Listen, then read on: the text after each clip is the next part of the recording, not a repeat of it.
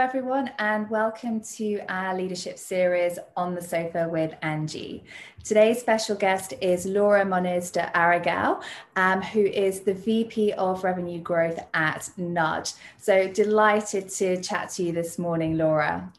Hi, everyone. Yeah, hi, Angie. Thanks for having me on your sofa this morning virtually. Absolutely.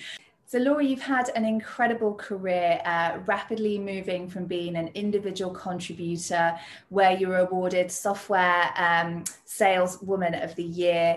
Um, you're listed as the top 20 SaaS um, leaders in the UK. Um, and now you're a, a, VP of Revenue Growth at Nudge. Um, so that's been a, an incredible journey, and we're really excited to, to hear about your journey today. No, I'm delighted to be here. If I can share any words of wisdom, more than happy to. Thank you. So I think um, a lot of our members of our community are um, sort of individual contributors um, who are looking to move into uh, leadership. Mm-hmm.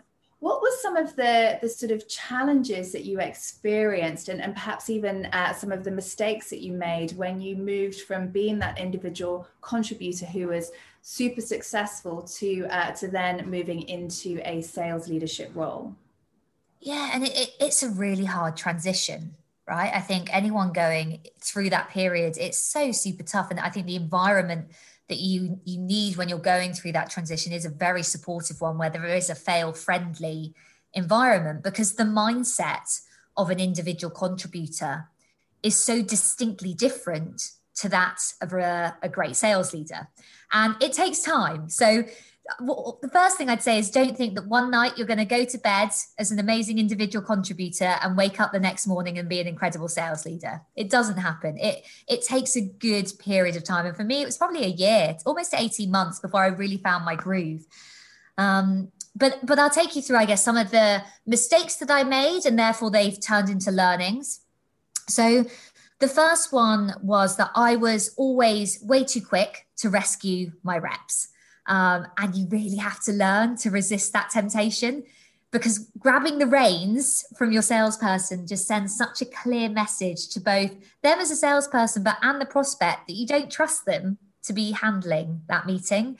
And what that does is that not only will the buyer lose confidence in them, but that poor sales rep has just lost all the confidence in themselves as well and you, most importantly you've lost the ability to coach them so because you've you know stepped in and you've become superwoman and rescued them you've lost that amazing coaching opportunity. So as hard as it is because nine times out of ten you will know how to do it better. Because you've been that successful individual contributor you just really have to resist that temptation. Um, so so that that would be my my first i guess mistake and therefore lesson that i've learned. I've learned very well now to zip up and sit on my hands and just let it be um, i think the, the second thing is and this comes from a, the mindset perspective angie is just i never knew when to give up and I think as an individual contributor, what makes you successful, I'm sure lots of people listening to this, you're so successful because you got just that absolute tenacity, that absolute relentlessness to keep going. And what I had that when I took that into leadership is I never knew when to give up on coaching below average reps um, and just not knowing when enough is enough. Um, and I don't know whether anyone's read the Netflix um, Keeper Test by Reed Hastings, their CEO. Um, and it, it's interesting. One of the rules that I guess Netflix live by is that if a person in your team were to quit tomorrow, would you almost just accept it and breathe a sigh of relief? Or would you really try and change their mind? If it's the former, then you should just be thinking about almost giving them that redundancy package now and really look for that star, someone that you would really fight to keep for. So I think as salespeople, as humans, we we're, we're such positive people and we really want to try and make things work and that's what we've been drilled into us is never give up never give up on that deal.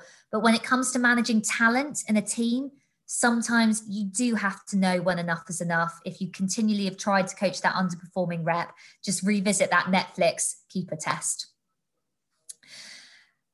So th- those would be the first two. Um, the third, um, I think that's a, a really important lesson that I learned is just develop that genuine interest for the whole human being. Um, I think as sales leaders, and I, I fell into this trap initially, is that I felt like managing my reps was about doing the forecast calls, going through their pipeline meetings, and that was it. It was numbers, numbers, numbers. And I lost that human side. And I think as a, a great leader, your job is to develop that interest for the whole person and cultivate a culture where people can be their authentic selves. And you can only do that by taking that genuine interest. And so, a few things I live by now is that if I can't afford in my in my week time for at least a one hour one to one with all of my team, I'm managing too many people. And I think we sometimes, and organizations can sometimes throw too many people as direct reports. You need to make sure you've got that time to be able to have a weekly hour, at least an hour's one to one with your people. Secondly, if you come out of that one to one and that direct report has spent most of their time, you know, talking through personal issues with you, and then you come out of that feeling frustrated or like, oh crap, I didn't manage to get to the pipeline, then that's that's just that you're approaching it from the wrong mindset you know this is called being a manager and it is your job whether that one-to-one has been spent talking about all of their personal issues or the forecast you need to spend that time and cultivate that interest for them and their human side. Um, and i think if you genuinely do that you will just be surprised at how amazing like people can be once you really get that genuine human connection beyond just the power of the sales number. Um, so yeah, I guess those would be three things that I made mistakes on. So I was too quick to rescue my reps initially. Um, I want to grab the reins all the time. I never knew when to give up on underperforming talent. I was just desperate for them to work out. I'd say the other thing with that is, is personal pride, um, particularly if you've hired them and you're like, oh no, they really need to succeed. Leave the ego at the door. It doesn't matter. Um, and then the last thing is develop a genuine interest for the whole human being in your team rather than just their sales performance numbers. I love that. And I think it's so relevant to uh, today's leadership as well, is actually having that whole interest in the person. Um, so how do you think, so looking at the current environment that, uh, you know, your leadership style has evolved? Yeah, so I think particularly in this current environment, I think the one thing that we we can all feel and relate to at the moment is is the word pressure. Um, whether that be pressure in our personal lives and you know the environment that we're in in this very strange year, we've all had heightened pressure on our personal lives, I think. And that can sometimes transcend into pressure at work as well. You know, depending on the industry that you're in, I'm sure everyone has felt a, a different sort of pressure this year within the workplace. And the one thing that I've really focused on this year is not passing that pressure onto my team because all that will happen is that they will pass that pressure in my world as a sales leader onto our prospects. And if you've got salespeople piling pressure onto prospects, particularly in the current environment, you are going to lose so many opportunities. And you know, pressure is a big part of sales. And for any responsible sales leader, our job is to shield our team from pressure so that they feel safe, secure, and happy. And I think if you do that, you'll see a massive difference. The moment that you take pressure away from a salesperson, they will become more effective.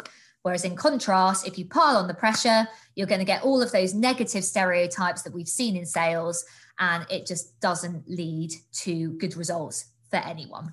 So that would be a big one for me is remove pressure. And I constantly have to remind myself this year, my job is to shield the team from that pressure. Absolutely. And I and I've always been a big fan of that. And, and somebody actually used an analogy once. It's like the manager's role is also to hold an umbrella um, over everyone's head and shield them from everything that's going on. Absolutely. Yeah. No, I couldn't agree more with that. And more important than ever, I think, in this environment. Absolutely. And so Nudge is a, a financial well-being uh, company, and, and, you've touched on sort of uh, well-being as well. Yeah. What do you what what sort of things can you do as a leader to really help people's well-being, particularly in the current climate? Yeah, so I'm, I'm sure we've heard and probably been on lots of different webinars, podcasts where people have talked about, you know, wellness packs and make sure you're having team time. So I'll, I'll sort of park those because I think we've heard a lot of those this year. And, and they're all amazing, by the way, those initiatives and making sure people are working in an environment where they've got a desk, a chair, all of that good stuff. But I think the thing that shifted the needle for us, you know, we are a well-being company um, the most is actually allowing people freedom to have personal development time. And it's easier said than done, uh, you know, in this environment where, you know, there is that heightened pressure, as we've said. But I think allowing people and making it really clear that it's okay to have half a day, a day of personal development time where outside of your day job, because, you know, and I'm, I'm using one role as an example here, but can you imagine being an SDR? That's a really tough job at the best of times. It's a tough job when you've got the buzz of the sales floor around you. Can you imagine doing it at home on your own, day in, day out? That is tough. So I think the break from the normality and the day job is super important. And we've seen people really thrive over the last month where we've reinvigorated our L&D budget. So we give everyone a personal 500 pound budget that they can spend on their own personal development. And it's just been an incredible win win for both Nudge and for the person because they feel more creative. They are doing things that are personally developing them. But what's amazing is they're bringing these most incredible ideas back into our business. And we've just had a surge of innovation as a culture. Um, so that has been the big thing for us. Outside of all the great wellness activities that I know lots of companies are doing now have a think about your personal development and your your learning and development at this time as well. Brilliant. And that's a great piece of advice as well. And i think often personal development is something that can take a back step uh, back seat as well um, but when you look at it in the context of sort of innovation but also employee engagement it adds yeah. so much more value to the individual but also to the organization as well absolutely no it's been a massive win for us Excellent.